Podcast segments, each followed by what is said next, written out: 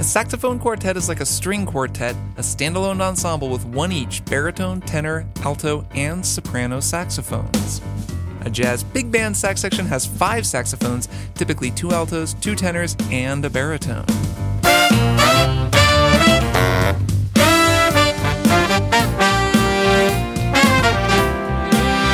Welcome to Strong Songs, a podcast about music. I'm your host, Kirk Hamilton, and as always, I'm so glad that you joined me to talk about music played by piano trios, sax quartets, string quartets, wind quintets, and every other type of tet.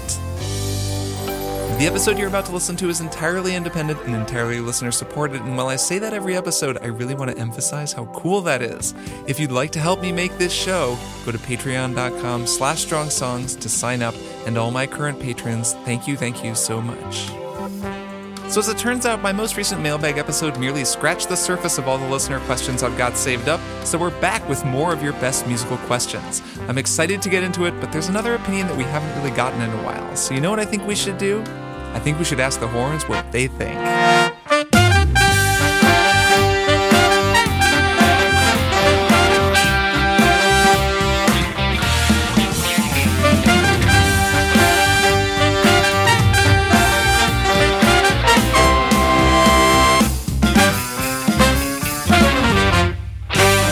Have a ton of saved up listener questions, and we'll probably never be able to get to all of them. Thanks so much to everyone who has ever sent one in. Even if I haven't gotten a chance to answer your question, I may still one day. It could totally happen. I've got them all saved. So by all means, send more musical questions to listeners at strongsongspodcast.com. I'm always looking for more things to talk about. Speaking of that, we've got a lot of ground to cover, so let's get into it. Natalie writes, referring to a Q&A episode from a little while back, you mentioned that Stayin' Alive was the perfect song to walk down the street to, and I agree.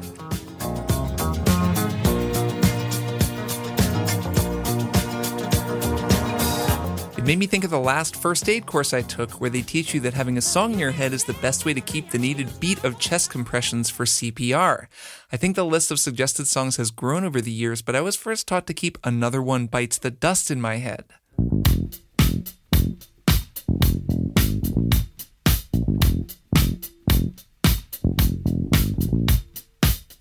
Then, as people thought that it wasn't the most positive thing you could be muttering while trying to save someone, Stayin' Alive became the new default song. So thank you for sharing that, Natalie. I was aware that "Staying Alive was used to uh, to kind of cue up your tempo for CPR. I believe it features in an episode of the American version of The Office, and uh, I really like that because it does have that very steady tempo, and you can kind of get it in your head. Um, I think that's a really funny story, though. I mean, darkly funny, but funny that any CPR instructor would use "Another One Bites the Dust" as a song to cue off of for when you're giving CPR. As you say, that is not really a lyric that you want to be singing to yourself when you're trying to save someone's life. Um, I checked the tempos on these. Stayin' Alive is a little bit slower. It comes in at around 105 beats per minute. Another one bites the dust is a little bit faster. It's at 110. And I've actually always felt like five clicks. That's about the difference you need to really kind of notice the difference. No one's really going to notice the difference between 105 and 106 beats per minute, but if you listen to them near one another, you can kind of hear it.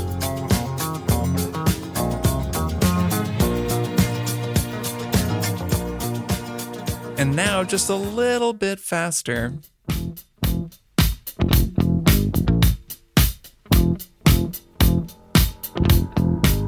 To return to the walking thing, when you walk in time to Stayin' Alive, you can kind of do a laid back strut, but when you walk in time to another one bites the dust, you're doing a little bit more of a focused strut. You are strutting somewhere. Of course, when it comes to CPR, the difference between staying Alive and Another One Bites the Dust is a lot more than five clicks per minute. Anyway, just something that made me chuckle. Another one bites the dust. Another one bites the dust. Jane writes, I was listening to an old music TV show and the drummer said I can play less of the ghost notes.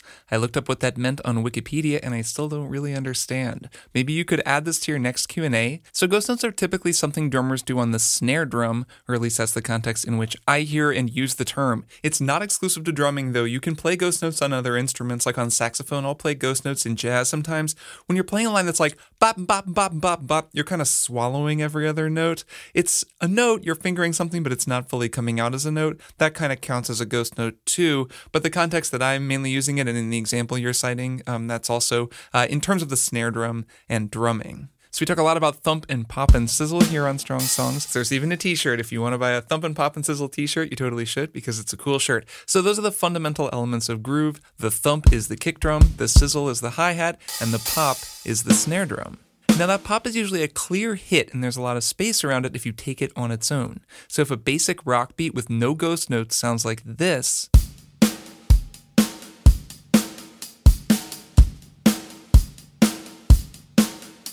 if you take the pop and isolate it, it sounds like this.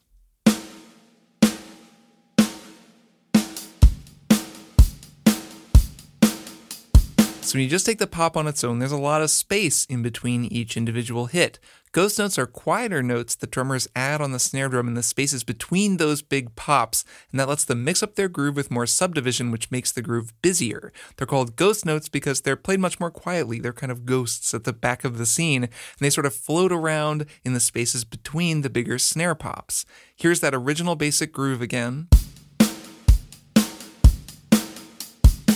And here it is with some ghost notes on the snare drum.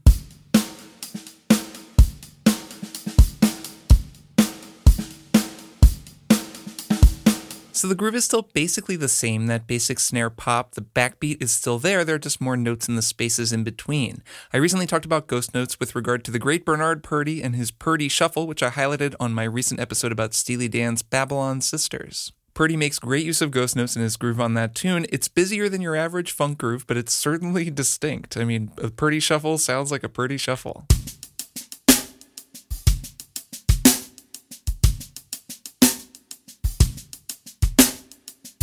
Ghost notes can make a groove more distinct. They can also make a groove too busy. Lots of drummers kind of get caught up in doing the fanciest grooves with the most intricate ghost notes. It's really impressive when you watch someone on YouTube and they're doing all this fancy business with their left hand on the snare drum.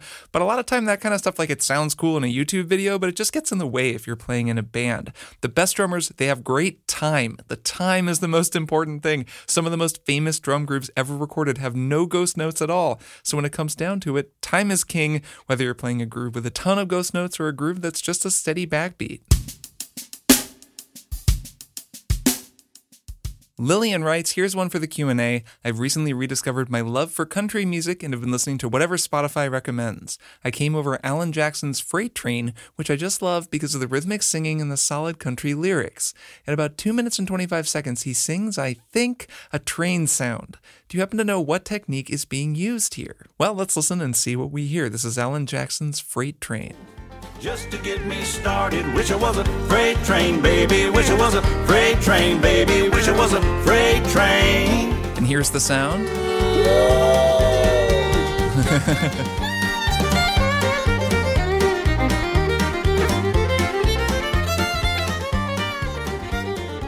Man, so for starters, I just love the country train beat. He's playing with brushes there. I've talked about brushes a few times recently on the show, and that's actually a great use of brushes. Is that it's kind of really light groove, but it really, really moves.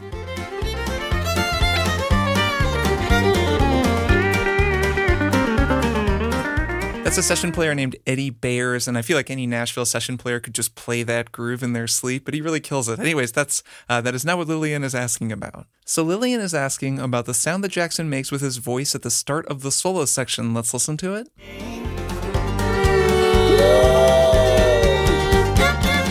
It's really cool. That is actually an unexpected but pretty clear example of a multiphonic, which is a vocal technique that I've talked about a few times on other Q&A episodes, but I've never actually really heard it used in country music before.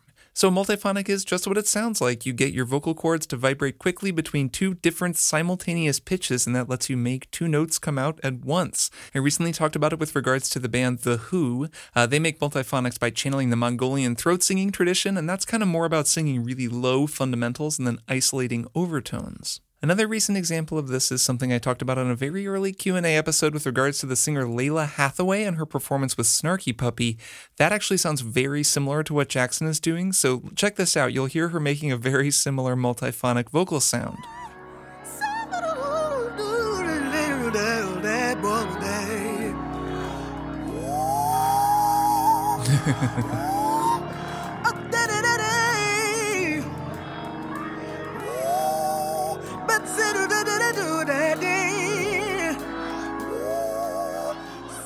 Pretty cool, right? So now listen to Alan Jackson. You'll hear a very, very similar technique.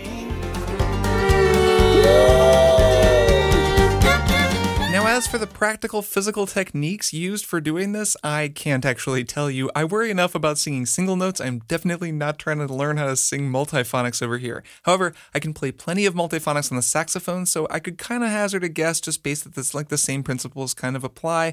You probably have to apply very specific air pressure and keep it super relaxed, which will let your vocal cords sort of shimmer in between two simultaneous pitches. So I'm guessing it's a very delicate thing that requires a lot of control and specific technique technique. It's a really cool sound, and it's more than just a gimmick. It can really just be kind of a thrilling and interesting thing, a nice texture to add, and it really does sound like a train whistle.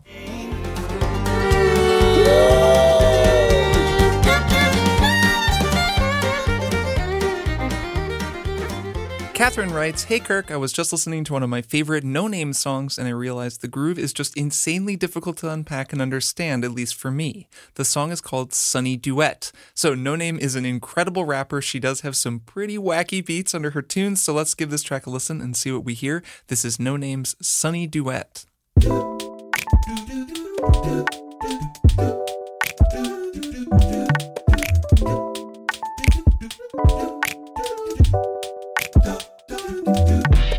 Okay, so there's a lot going on there. Let's listen just a little bit more so you can hear when Noname comes in.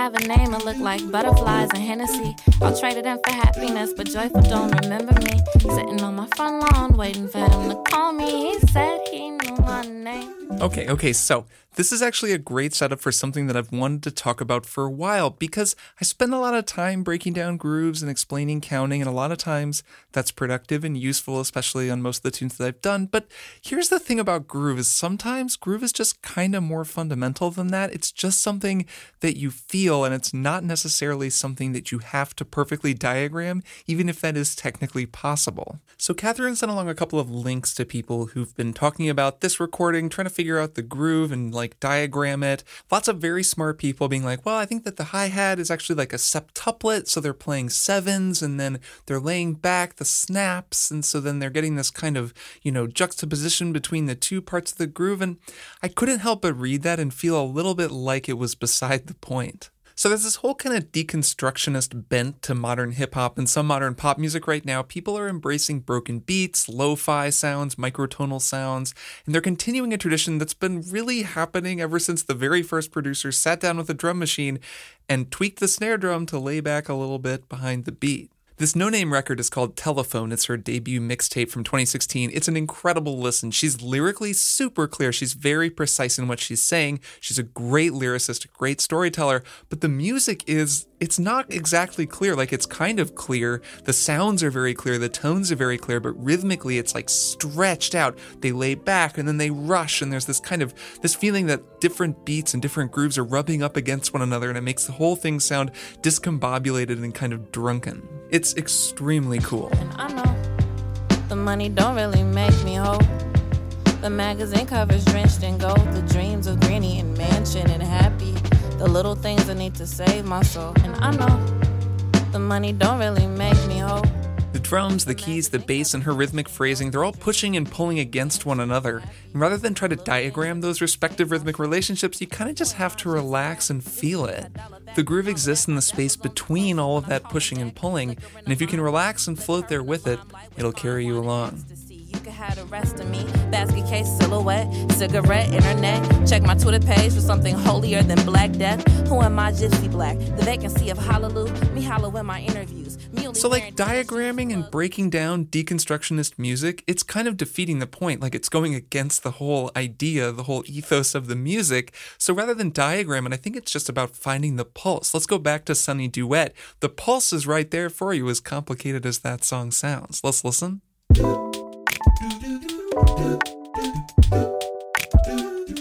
It's like just this, mm, mm, mm, mm, just move your head to it, you know? You can feel it. It's right there. Don't call me crazy. It's been so if you want somewhere to start, you know, something to hold on to, focus on the hi-hat because that's pretty steady and those snaps come in kind of on the backbeat, though they're moved around and laid back a little bit. But if you can just focus on that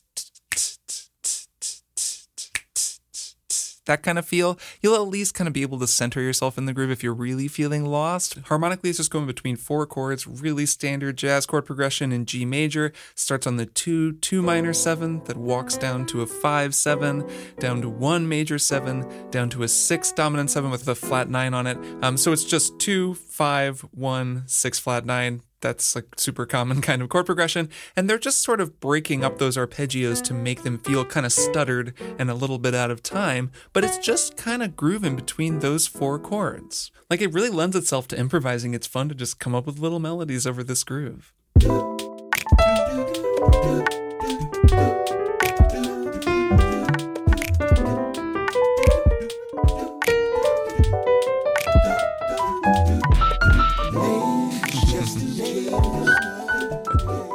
just kind of made up that piano solo, and it's not like an exemplar of perfect improvising or anything, but playing it was actually pretty interesting because the groove is so diffuse. You kind of just have to relax and just play and like listen and open your ears and just go with it. The wonderful thing about this kind of groove is that it forces you to let go a little bit. You gotta just roll with it and trust that the musicians have got you because they do. I mean, when Noname comes in and starts rapping, you can feel the flow right with her of this pulse of the song, even though there's some pretty funky rhythmic stuff going on, you know, in the spaces underneath her. I used to have a name that looked like butterflies and Hennessy. I'll trade it in for happiness, but Joyful don't remember me. Sitting on my front lawn, waiting for him to call me. He said he knew my name. So obviously this kind of rhythmic stuff, it goes back to jazz, it goes back before jazz, but in terms of hip hop, it's kind of tied inextricably to the rise of the drum machine and various producers who experimented with the drum machine. So a drum machine lets you sequence a groove and then you can just kind of loop it and experiment with it, kind of tweak it. That technology really helped make this kind of broken beat possible. This kind of thing is also referred to as strung, which is sort of the mix between straight and swing that you can sometimes get by actually playing with having different elements of the groove, like the hi hat can be swung in certain places and straight in other places, while the snare and the kick are straight. And looking at a sort of sequencer pattern for a drum machine gives you an opportunity to fine tune it in a way that a drummer could do instinctively. Okay, I'm going to lay back my hi hat now. But if you're looking at a grid and sort of moving things around, you know, setting the quantization to be swing here and straight here, you can get much more surgical with it. And that was what a lot of people started doing once they had drum machines and access to that kind of fine control. So if you set the kick drum and the snare drum and just have them going and they're playing straight eights, and then you get on the hi hat and you start swinging it in places and playing it straight in other places, so you get a kind of a strung sound, which is a good word for it. Um, a broken beat is also something people call it, and people also call it a Dilla beat in reference to the late great hip hop producer J Dilla. J Dilla is a really famous hip hop producer, an increasingly famous hip hop producer because Dilla beats have really caught on. There are a lot of bands that do kind of Dilla beats these days. He's commonly credited with this kind of a groove. He was at the vanguard of the whole lo fi hip hop movement in the early 2000s, along with others like Madlib, MF Doom. It was a whole scene. There was a lot of really amazing music happening. Um, he'd set up a drum pattern on the drum machine and then offset the hi hat maybe while leaving everything else in place. He also liked to play a lot of his grooves by hand, so he could just really fine tune how laid back certain elements of them were, and he'd he'd like purposefully lay back or stutter the kick drum. You know, he'd have these grooves that just got this lazy kind of drunken feeling.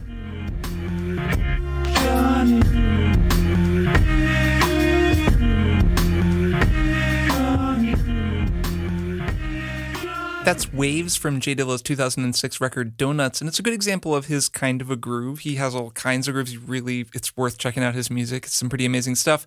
Um, but all those songs really groove. They coalesce. You can move to them. You can really feel them, you know, kind of inside of you the way you can feel any good rhythm but there's a purposefully blurry quality to them that just it makes them distinct. It's really cool. And he's just carrying on what so many jazz drummers had already been doing. I mean, this is totally in the jazz tradition. It's just another way of how like humans feel rhythm in a more fundamental way than writing it out on sheet music. And any great drummer can just adjust faders in their brain and lay certain things back or push other things forward. They're not thinking like, now I'm going to switch to playing septuplets on the hi-hat or I'm going to move to a dotted 8 16th thing in the kick so I can create this juxtaposition. It's just kind of like, now I'm just going to, mm, all right, time to kind of stretch the hi hat a little bit and see how that feels. And uh, it's a much more just kind of natural thing. It's still the result of years and years of work and rhythmic mastery. It's just not quite so calculating. Like D'Angelo is a great example. D'Angelo's Voodoo, one of the greatest albums ever made, definitely going to be featured in the Strong Songs episode at some point here. Um, on Left and Right, which is a tune from Voodoo, there's a lot of cool rhythmic stuff going on, but it's not about like charting it out exactly. I think that D'Angelo just sort of lays some things back and sort of played with the groove. Let's stretch this one behind the beat, let's push this one up front, and then he finally found a mix that he liked, that he liked the feel of it.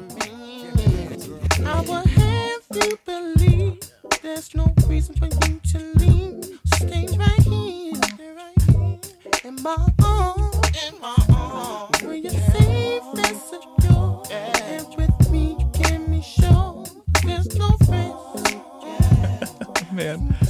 That whole record grooves so friggin' hard. Um, a lot of modern jazz and fusion groups also use strung grooves really effectively, and I also just don't think that they're sitting down and notating how they're doing it. It's kind of more of a felt thing. I recently got hip to this Australian group, Hiatus Kaiyote. They're super good. Their drummer, Perrin Moss, loves a good strung hi hat groove. So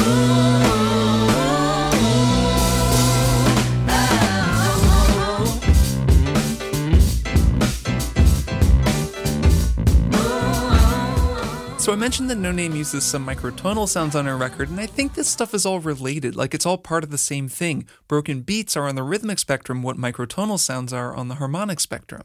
Um, I talked about this a few Q&A episodes ago, microtonal music, and in both microtonal music and also in these kinds of broken strung beats, musicians are stretching beyond the boundaries of quote unquote traditional music. Like the strung stuff goes beyond the boundaries of just the standard subdivision of a groove. Just like in microtonal music, they're stretching outside of the also quote unquote traditional Western 12 tone harmonic scale. And whenever musicians do this, which to be clear, they have been doing forever, I mean, the entire jazz tradition is built out of various versions of doing this, and it goes way earlier than jazz. I mean, musicians have always been doing this. And when they do, they put a lie to the idea that music has rules in the first place. Because it doesn't. No matter what the music explainer industrial complex may tell you, and I know I'm saying that as someone who makes a music explaining podcast, but it's important to keep in mind that the rules of music as we know them, they're just an agreed upon framework. It makes it easier to talk about and teach music, but it's not the actual rules of the road. It's not the truth of music. Music itself can't possibly be contained in a textbook or a sheet of paper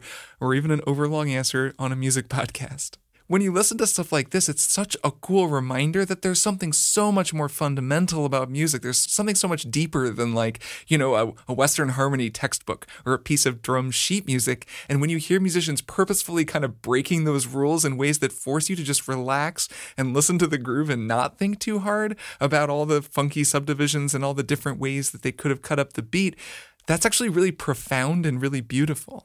Anyways, the this Noname tune is super good. Um, I could probably do a more detailed breakdown of the groove, but I'm not going to because I think we should all just relax and go with it. So tell me what you call me I used to have a name that looked like butterflies and Hennessy. I'll trade it in for happiness, but joyful don't remember me. Sitting on my front lawn, waiting for him to call me. He said he knew my name. Steve writes in the Elbow song Jesus is a Rochdale Girl, there's a piano riff that occurs throughout the song. It sounds incomplete to me. Is it the melody and or the rhythm? It seems like it's missing a note at the end, but my ear is not good enough to figure it out. I do like the effect and think it ties well to what the song is about, a life that is still in progress, things done and things yet to do. Well, let's listen to the piano riff on the Elbow song in question and see what we hear. A thousand boxes yet to take. That's a nice piano part.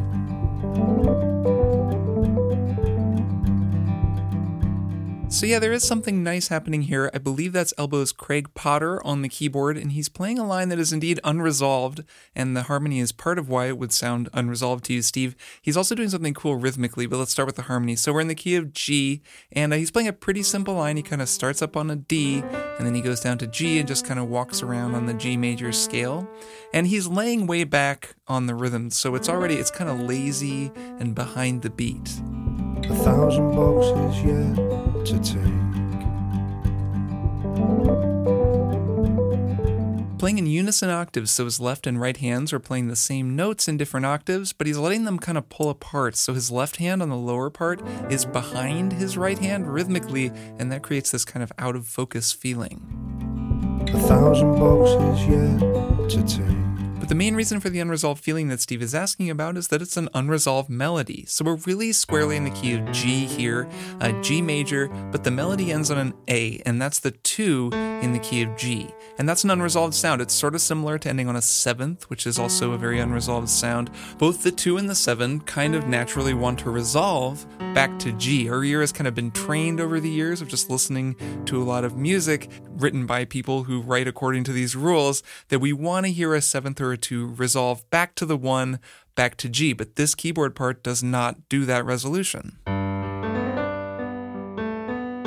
So let me just demonstrate. Here's what that same melody would sound like if it had one more note and it ended on a G on the one. It sounds kind of settled, right? Like it's arrived because it has. It's arrived back at the one, which matches up with the bass note and the rest of the harmony and everything that your ear has told you that the one and the kind of home sound of this song is. You're there, the melody has arrived right on a G. But that's not what happens. Here's what it actually sounds like. You want it to resolve, you want it to go to a G, but it doesn't. It stays on the A, it just sits there on the A, unresolved. And I think that's beautiful how you put it, Steve, that this sort of matches up with what the song is about. That it's a song about a life that's still in progress, and it's a melody that's still in progress and that hasn't resolved. And uh, yeah, a really good example, actually, of how you can effectively leave a leading tone dangling and build some tension and a sort of unresolved feeling into a melody, especially a really simple one like this, just by leaving it unresolved. A thousand boxes yet to take. Thank you.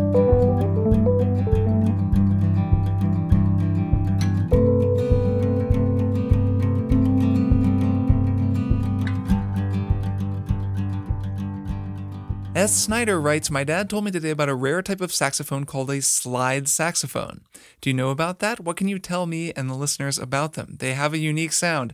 Uh, you're right, they do have a unique sound. The slide saxophone is super cool. I don't have one, but I was aware of the instrument.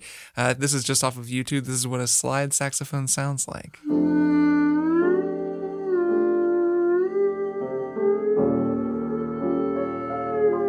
This is saxophonist Frédéric Couderc playing uh, Duke Ellington's Come Sunday on the slide saxophone. It's a cool instrument and a fun one to watch, too.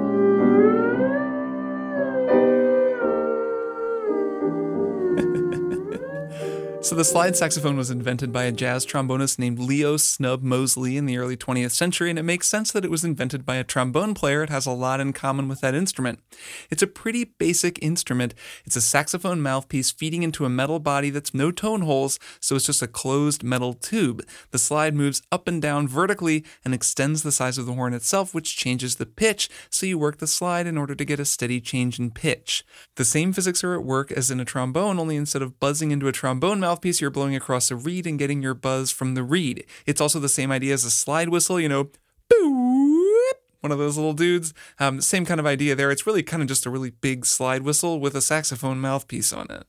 It's a really cool instrument. It's a good reminder that there are all sorts of interesting hybrids and experimental horns out there. You know, more than just the 20 or so horns that we tend to see in bands and orchestras. Like, now that I've seen one, I've kind of watched a bunch of videos after this question. I definitely want one. So there you go. Slide saxophone, it's a real thing and it's very cool.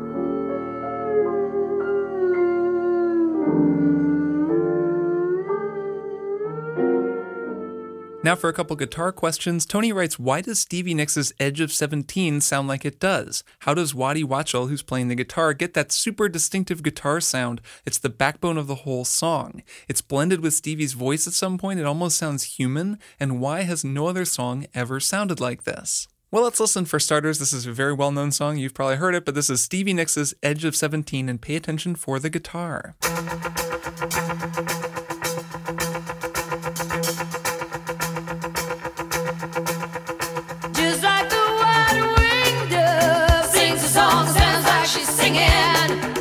So, really, right from the beginning, the guitar totally drives the bus on this tune. And yeah, it's partly the effect that he's getting, and it's also just the way that it's panned. Ooh, baby, ooh, ooh.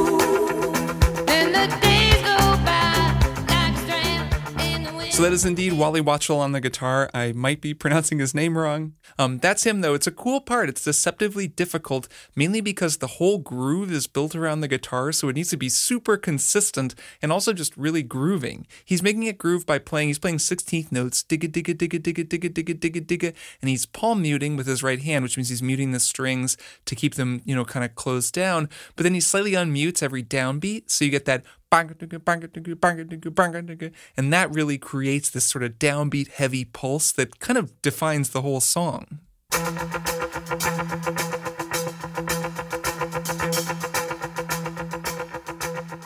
Like it's all sizzle there, right? It's just the hi hat and the guitar are both digga digga digga digga digga just playing 16th notes and there's no pop, there's no thump, not for a while. And this song has a really kind of broken groove that's super cool. In terms of effects, it's pretty clean. It's got a little bit of overdrive and he's got some kind of an effect on it. Sounds like it's maybe a flanger to me, though I don't have a flanger pedal, so I can't noodle with it to try to recreate it. It's something that adds a kind of a filter, a little bit of motion to the guitar signal. Um, most importantly, though, he's running in stereo, like I mentioned. I don't actually think this is two overdubbed guitar parts.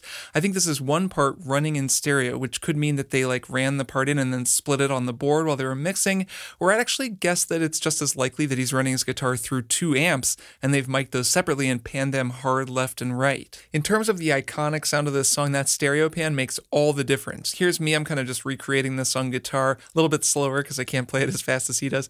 Uh, but this is me on guitar, just mono, panned center.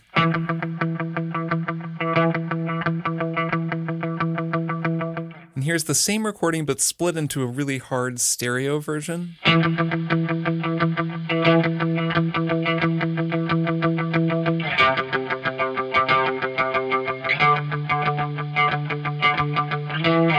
So the way that I did that was I copied the first part to a second part, then I panned them hard left and right, and then nudged one to be just a tad earlier than the other, so they weren't just sort of phase canceling one another out. I don't know if that's what they did on Edge of 17. I kind of doubt it, but it gets the same kind of an effect. The guitar is really percussive here. It has a lot of subdivision because it's just playing those steady 16th notes, and it's panned so hard left and right that it envelops the rest of the mix, so it's the dominant sound throughout the entire recording. It's a really, really cool sound. She's singing. Ooh, ooh, ooh. Now, it's funny that you say that no other song has sounded like that because Wachtel has apparently acknowledged that he was inspired by none other than Andy Summers of the Police and his riff on Bring On the Night from the Police's self titled album a couple of years earlier.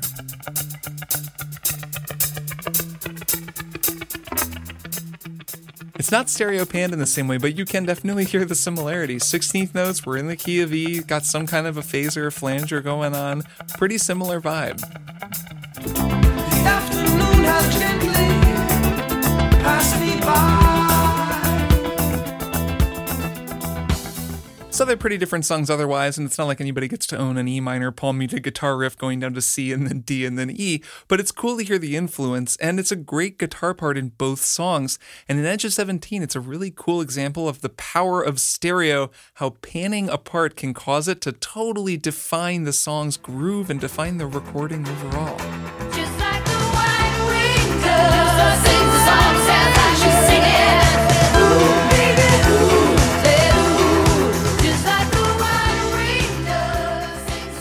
While we're talking about stinging the police, here's another one. Jeff writes, I have always wondered why the guitar in the song Roxanne by the police sounds like it's syncopated. Upon closer listen, I don't think it is. The guitar hits are on the downbeat, but I can't place why it still sounds syncopated to my ear. Is there just a slight intentional offset in the timing, or is there something more complex going on?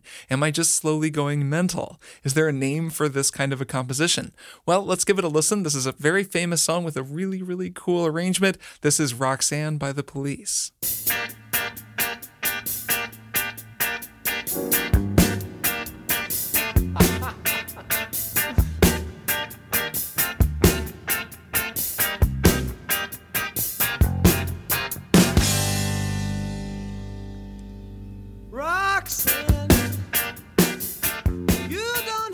Really cool one, and the way this arrangement works is super cool. So the police are a three piece. Andy Summers playing guitar, Stewart Copeland is playing drums, and Sting is playing bass.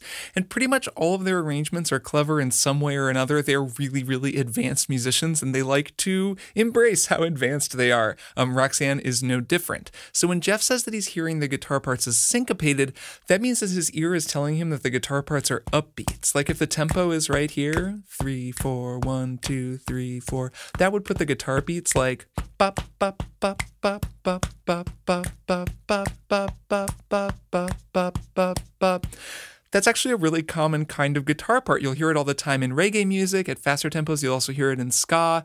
People call it a bunch of things like an upstroke. People call it skanking. That's kind of that style of guitar. Check, check, check, check with the upbeats, and you're kind of playing the upstroke with your right hand, with your picking hand, assuming you're right handed, of course. So the police know that, and when Roxanne starts with the guitar playing those quarter notes, your ear has kind of been conditioned by lots of other music that you've heard to expect that drums and bass are going to come in on the downbeat and the guitar is going to be doing that upstroke thing. But instead, they've flipped it around. So the bass and the drums are actually the ones that are syncopated, and Andy Summers' guitar is just playing steady downbeat quarter notes. Roxanne, you don't have to put on Like the tempos with the guitar. It's just one, two, three, four, one, two, three, four. And they keep it going. Two, three, four, one, two, three, four. So Copeland is playing a steady backbeat on two and four on his snare drum, just one, two, three, four, but his kick drum and Sting's bass are always coming in on the upbeat. One, bop, bop, three, four, one, bop, bop, three, four, which creates this kind of disjointed and discombobulated feeling because you're probably so used to hearing the guitar being on the upbeat and the bass and the drums being on the downbeat.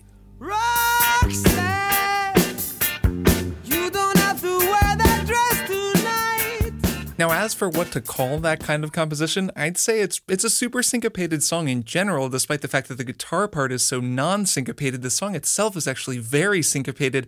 I'd also just call it really hip. Like the police are a hip band. This is a really hip song. Roxanne is just it's really cool. It's kind of wild actually that music as advanced as the music the police made is such an ingrained part of American pop music of just you know, it was on the radio for so many years, but I guess that's just the police for you. And before you email, just close that email app because yes, I am planning on doing a police song. It's actually going to happen not in the near near term, but it's going to happen. So uh, stay tuned for that.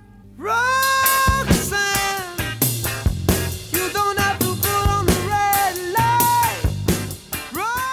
Jake writes with a three parter about voice lessons. He writes, How did you find your singing teacher? Well, the answer to that is I looked around and I found um, vocal teachers in the Portland area, and then I read some reviews online, and then I uh, just gave my teacher, Nevada, a shot, and I really liked him, so I stuck with him. So that's how I found my singing teacher. Jake's second question is, How did you describe to your teacher what you were looking to get from the instruction? And I guess I was like, I want to sing higher with more control, more dynamic range uh, through my mix and into my upper register, which is kind of another way of just saying I want to be a good singer. Since being a good singer, you know, vocal technique is really about controlling your passaggio and your belt, your sort of upper chest voice, and mixing that into your head voice, and that's kind of the whole enchilada. So if you can do that, you can do a lot of things. So I kind of was just like I want to be a better singer, but um, I had a little bit more specific um, of a goal than that. And I already had the language to describe it since um, Nevada was not my first voice teacher, though he's the one I've stuck with the longest. He's a great teacher. Hi, Nevada. He actually listens to this show. Hey, man. Soon I brought in some recordings of singers that I thought I could kind of sound like, that I wanted to sound like, and, uh, and was a little specific about it. But I mostly just said, you know, I want to have a healthier voice, I want to have more control.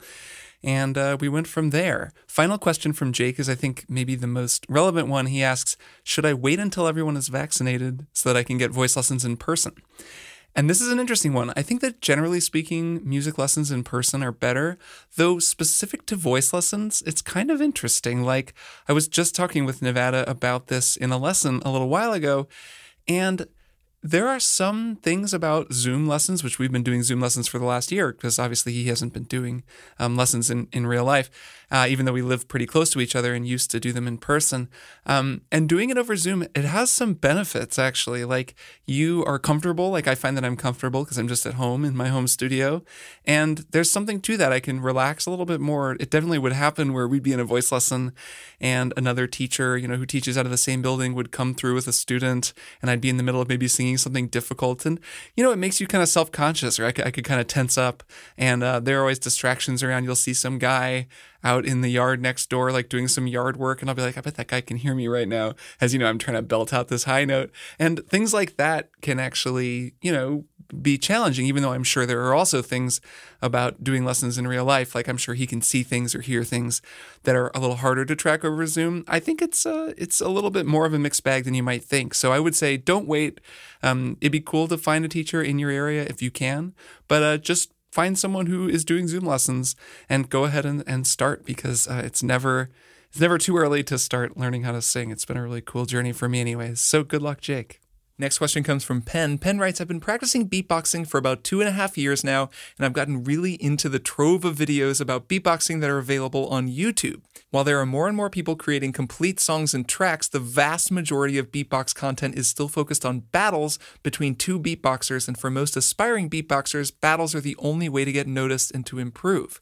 While that makes for great YouTube content, is a great way to hone skills at a live performance, a lot of people, myself included, feel that it's damaging the culture. The more the scene grows, the more you end up comparing people with completely different styles. I'd love to hear your thoughts on competition in music generally, its advantages and disadvantages, whether you can objectively say one musician is better than another, and your experience with it.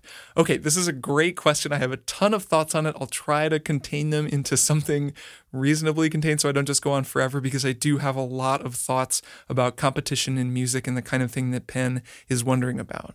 So I'll start with a story about a 1957 jazz album called Sonny Side Up. This is a Dizzy Gillespie record, technically the trumpet player, and uh, he was the band leader, but he hired Sonny Rollins and Sonny Stitt, two of the hottest saxophone players around, to play on the record, and then it's called Sonny Side Up, S O N N Y, because Dizzy Gillespie was a hilarious guy, and they actually opened the album with the sunny side of the street. Do you get it? Do you get the joke yet? Um, I'm worried that you don't get the joke. Anyways, the most famous track on this album, which is a famous album on its own, is called The Eternal Triangle. It's a rhythm changes, really fast bebop tune, and it features this shredding battle, as you might call it, between the two tenor saxophone players, Sonny Stitt and Sonny Rollins.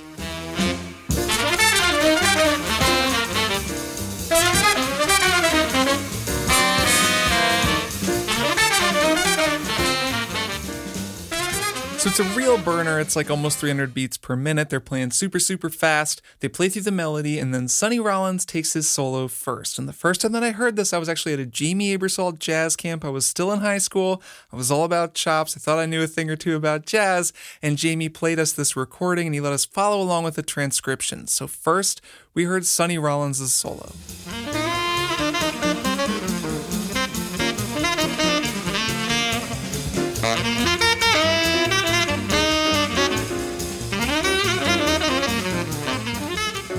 So Rollins takes this kind of dark, rhythmic, punchy approach to his solo. It's vintage Sonny Rollins. He's playing a lot of really creative stuff. And by creative, I mean the lines that he was playing, like the different melodies, the different licks, they didn't really sound like the lines that anybody else was playing at the time. He sounded like himself. He sounded like Sonny Rollins. At the time, the first time that I heard this, sitting in that room at Jamey Aebersold's jazz camp, I didn't really internalize that. I wasn't all that familiar with Sonny Rollins. Like I hadn't done a ton of Sonny Rollins transcriptions like I have now. I hadn't kind of really learned a lot about the way that he conceived of jazz harmony. His particular voice was just, you know, it was another saxophone player. So to me, it's like, okay, that's a saxophone solo. So after Sonny Rollins, Sonny Stitt comes in and he starts his solo.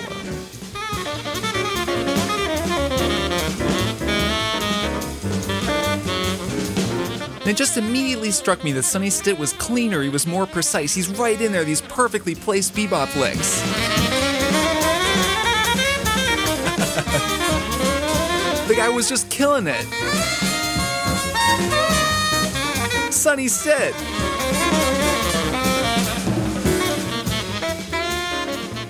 I'll never forget it. I was like 15 years old, walking away from a Jamey Aebersold masterclass, joking with my friends about, man, Sonny Stitt sure ate Sonny Rollins' lunch on the Eternal Triangle, didn't he? Man, he just brutalized him. Sonny Stitt just totally outplayed him. He crushed it. He won. He won the battle. Okay, so let's cut five or so years into the future. I'm now a junior at the University of Miami in Florida. I'm majoring in jazz saxophone performance, and for my semester project, I decided I'm going to transcribe the entire Eternal Triangle. I'm going to perform both solos, the Sonny Rollins solo and then the Sonny Stitt solo, and then actually the part where they trade with one another. I'm going to do the whole thing with a live rhythm section.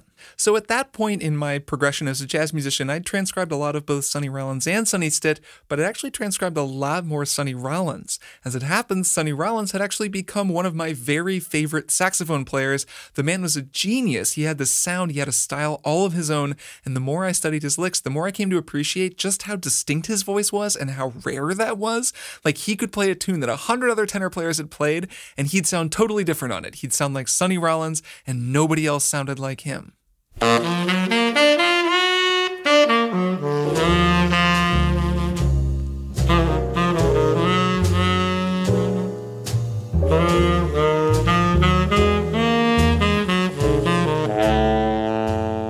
Such an oddball. He was such a genius. He was such an incredible player, so endlessly creative, so many cool ideas, so percussive, and his approach to harmony was just this really cool thing. I'd gotten really into Sonny Rollins, and when I came back to the Eternal Triangle, I found Surprise, surprise, I was actually much more impressed with Sonny Rollins' solo than Sonny Stitt's solo. They're both great, and they're both great in their own way, but I found myself so much more drawn to Sonny Rollins' solo. Sonny Stitt is a really smooth player. He was a big Charlie Parker acolyte. He'd learned a million bebop licks, and the guy could just play anything. And when he goes to play, you know, B flat rhythm changes, which is what the Eternal Triangle is, he's got licks for days, and you can hear those licks in his recording. At the time when I first heard it, when I was younger, I was so blown away by the of licks, like when the band, like when the horns come in on the background and he plays this lick.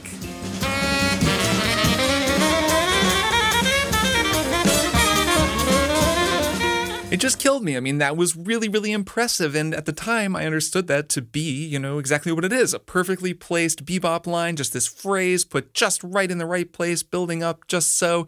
Really, really cool line. But when I came back and transcribed both solos, I found myself so much more interested in what Sonny Rollins was doing when Rollins starts playing this funky rhythmic stuff midway through his solo and the band starts interacting, bass player starts pedaling. I thought that was really cool.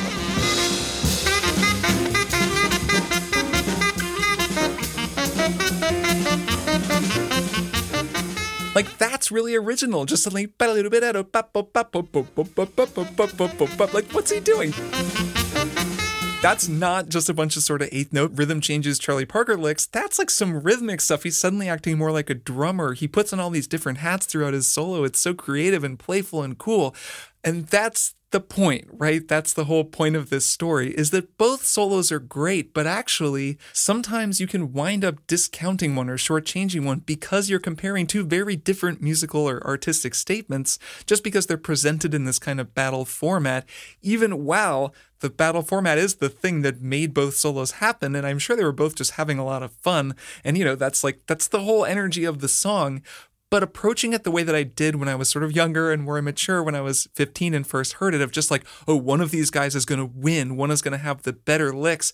I do think that's actually a really prevalent way of thinking of music, especially in the kind of battle format that Penn is talking about. In Penn's longer email, he mentioned that this battle format that he sees a lot in beatboxing sort of traces its roots back to hip hop. And I'll just mention that, you know, like I just pointed out, and like a lot of things in hip hop and a lot of things in American music in general, it actually goes back farther than that. You can trace it back to jazz. The exact same thing was happening in jazz. You know, two tenor sax players getting up and having what was sometimes even called like a cutting contest on stage to see who could play better it was a way of motivating one another to play better. Like it did lead to some really great playing. And it's also super exciting for audiences. I mean, there's a reason that the climactic moments of Eight Mile or Crossroads, you know, any movie that ends with a big musical battle, like there's a winner and a loser. And that's just exciting because that's dramatic and uh, we see the stakes and we get excited by it. But if you only see music through that lens, it's also very limiting. And I do see a lot of that, especially in like YouTube comments and stuff. This is something that Carmen Staaf, the great pianist, and I actually talked about recently on a bonus episode you can find in the main feed of just a, a way of treating musicians almost like they're always competing, like they have stat sheets and so and so can play giant steps at 320 beats per minute and so and so can play it in 7 8 time and you know that makes them the better player when when it comes down to it the fastest licks the most precise technique that's only part of the story, and that's never going to be the entirety of your sort of musical or artistic self. And I'm not saying that there's some kind of, you know, uh, let's hold hands and sing kumbaya and everybody gets to be their own perfect artistic flower. Like, competition is an essential part of especially American music because competition is such an essential part of American culture thanks to like capitalism and the whole way that our society is built. And competition has been a part of American music. I mean, it all came out of jazz, and there was so much competition in jazz and so much competition in, in basically every kind of music in our society because people have to audition to get jobs. And even in music school, it was always competition. You were friends with the people in your class, but you were low key competing with the other people on your instrument because only one of you was going to be lead tenor in the top jazz band, you know, and you've, you've got to go in for that audition and kind of try to win. And that does motivate you to be good. I mean, I became a good saxophone player because I was motivated in large part by the competition in our program. To actually talk about another way back episode, I interviewed my old band director, Janice Stockhouse, and we talked about building competition into a program and how to build healthy competition since it is such a powerful driving force for education. So that's a lot of thoughts there on competition in music. I'm, I have a lot more, but I've already gone on for quite a while. I will just say that I did perform the entirety of the Eternal Triangle all by myself, and my takeaway from it is I really like both solos. They're super impressive in their way. Sonny Stitt and Sonny Rollins are both amazing, even though, like I said, Sonny Rollins is like one of my guys, like one of my main saxophone guys. Um, I really love both solos, and man, playing the whole thing live was tough. I just remember my chops were friggin' tired by the time I got to the end of that, and uh, I don't think I could probably play through the whole thing right now, but it does make me kind of want to dig out my transcription book and go relearn those solos.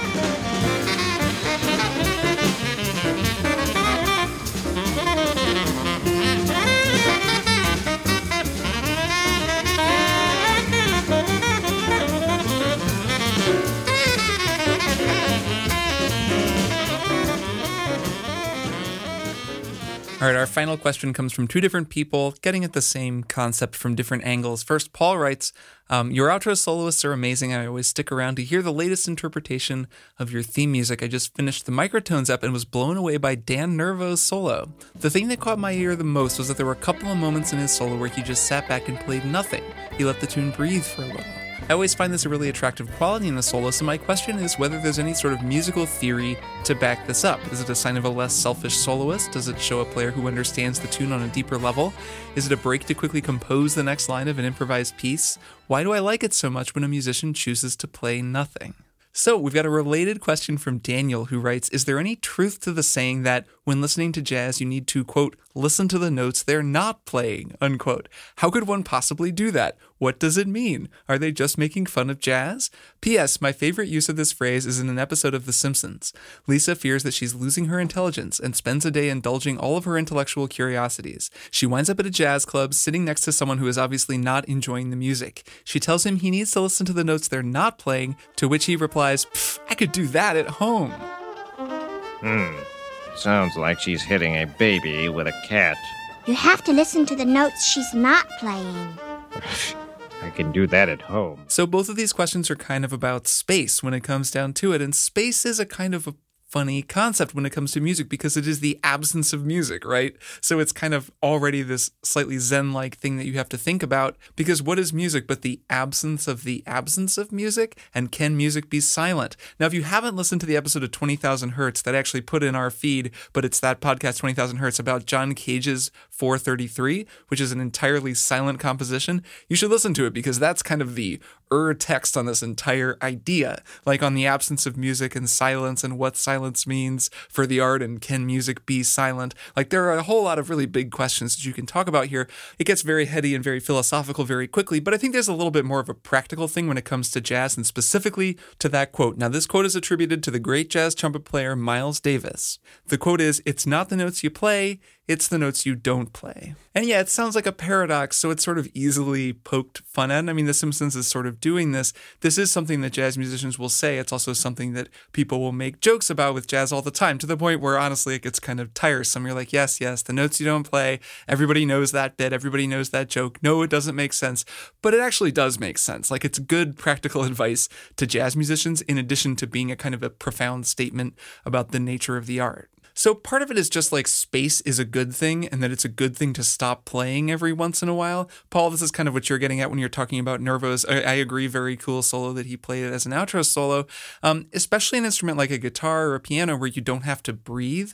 You don't have a natural stopping point built in, where if you're playing saxophone or you're singing or something, you have to breathe at some point. So your phrasing is going to have some natural stopping points, though that doesn't stop a lot of saxophone players from playing way too many notes.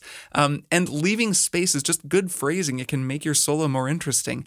Um, I had a teacher back in school who would point out that uh, it's something that's very, very true, which is if you're playing, the minute you stop and then come in on a new phrase, your time will improve at the start of your new phrase. If you just stop and reset for a second, you'll kind of start to wander. It's like why when someone like Freddie Hubbard or Lee Morgan on recent jazz episodes I've done when they play those really long phrases, it's always super impressive when someone can hold it together and really keep it very like conceptually strong and rhythmically locked in for, you know, a 6-bar phrase or something. That's hard to do.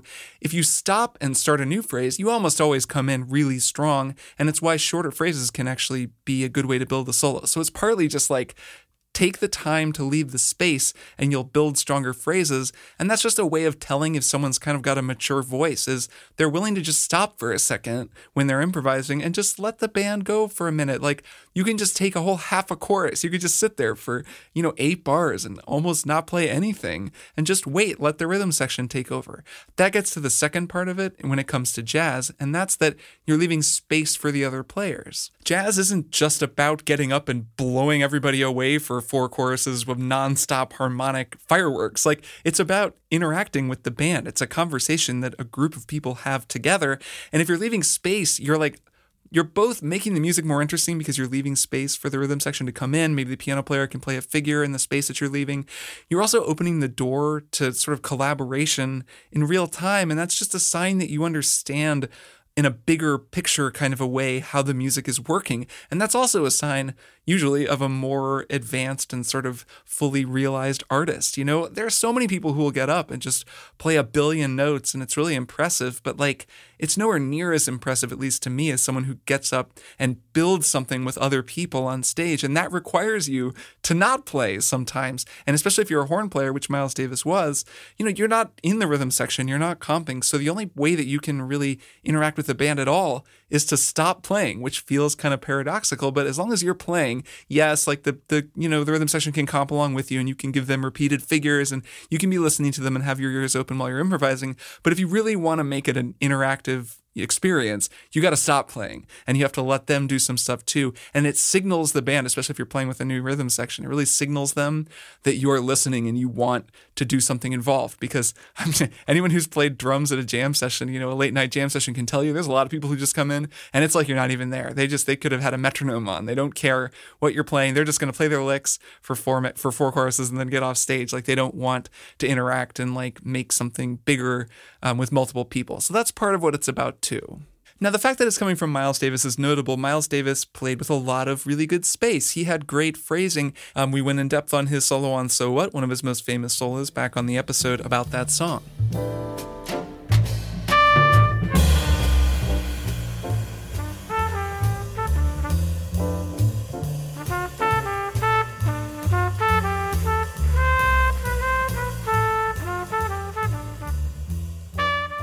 And Miles Davis was always being compared specifically to Dizzy Gillespie because they were kind of contemporaries in the 40s and 50s.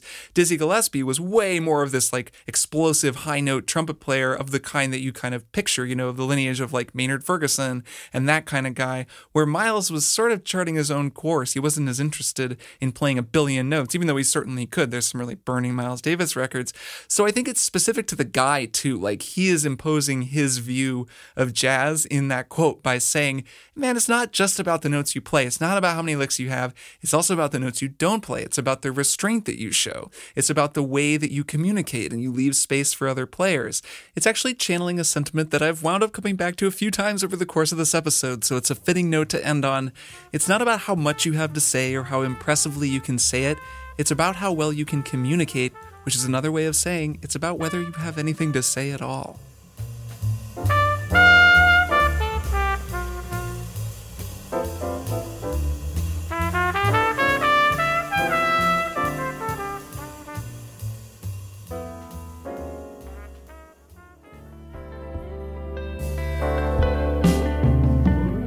That'll do it for this latest Q&A episode. Thanks as always to everyone who sends in questions for the show. And if you've got a question that you think could be good for a future Q&A episode, send it my way at listeners at strongsongspodcast.com.